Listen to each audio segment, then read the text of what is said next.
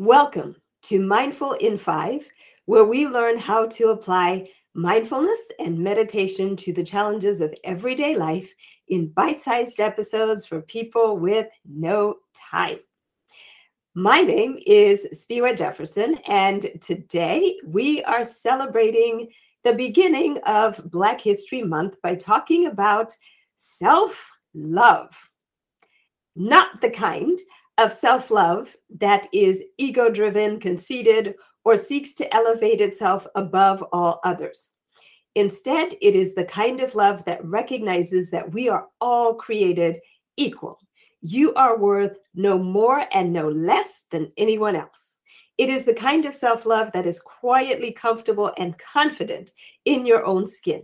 You recognize that on this earth, we are all as siblings to one another. God lovers recognize that we all stem from the same parent in whose image we are created. And as siblings, we recognize that some of our siblings may not have our best interests at heart. If you have children, you may have had the experience that I had where one of your children comes running over to you, demanding that you exact some sort of punishment or vengeance against the other sibling for some perceived wrong. But as a parent, you love all your children. And on most days, you just want peace. I used to tell my kids that they had better get along because if mom had to intervene, they were both going to be unhappy with my solution. In the same way, we as human beings on this earth are much like siblings. Sometimes we treat each other badly. We cheat each other, mistreat each other, say horrible things to and about each other. Self love recognizes that no matter who you are, no matter what your race, culture, creed, orientation, identity, no one can harm your spirit without your permission.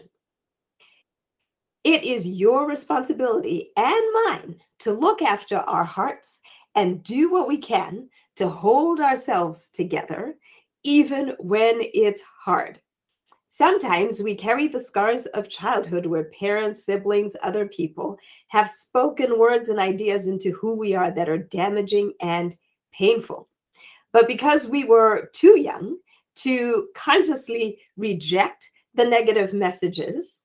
They have been woven into the fabric and the tapestry of our souls and just compounded over the years. Mindfulness meditation can be really helpful in helping you observe these deep rooted myths and misconceptions that may hold you back in life. If you can recognize and observe negative thought habits, you can diminish their power over you. And with time and effort and consistent practice, you can change them, replacing them with positive thoughts. Today, I'm going to read a passage from my book, Mindful in Five. Uh, it's from the season of day, and this is chapter four, titled Stand Bravely. Here we go. On the sprawling Lake Forest, Illinois campus, Bree hopped on the elevator. Her coveted meeting was minutes away. Gottfried Kaufmann was CEO of Sunderland Medical, subsidiary of a global conglomerate on par with Google and Amazon. He was so impressed with a speech she gave at a foundation dinner that he invited her for this meeting. Brianna was the only black person and the only woman on the elevator. The white men were dressed in dockers, white shirts, and dark blazers. Her dark blazer covered a tasteful African print dress and matching jewelry she had purposefully chosen. With her lithe body, long, graceful neck, and bun topped with a cascading crown of natural curls, she looked regal. She had never fit in and never would.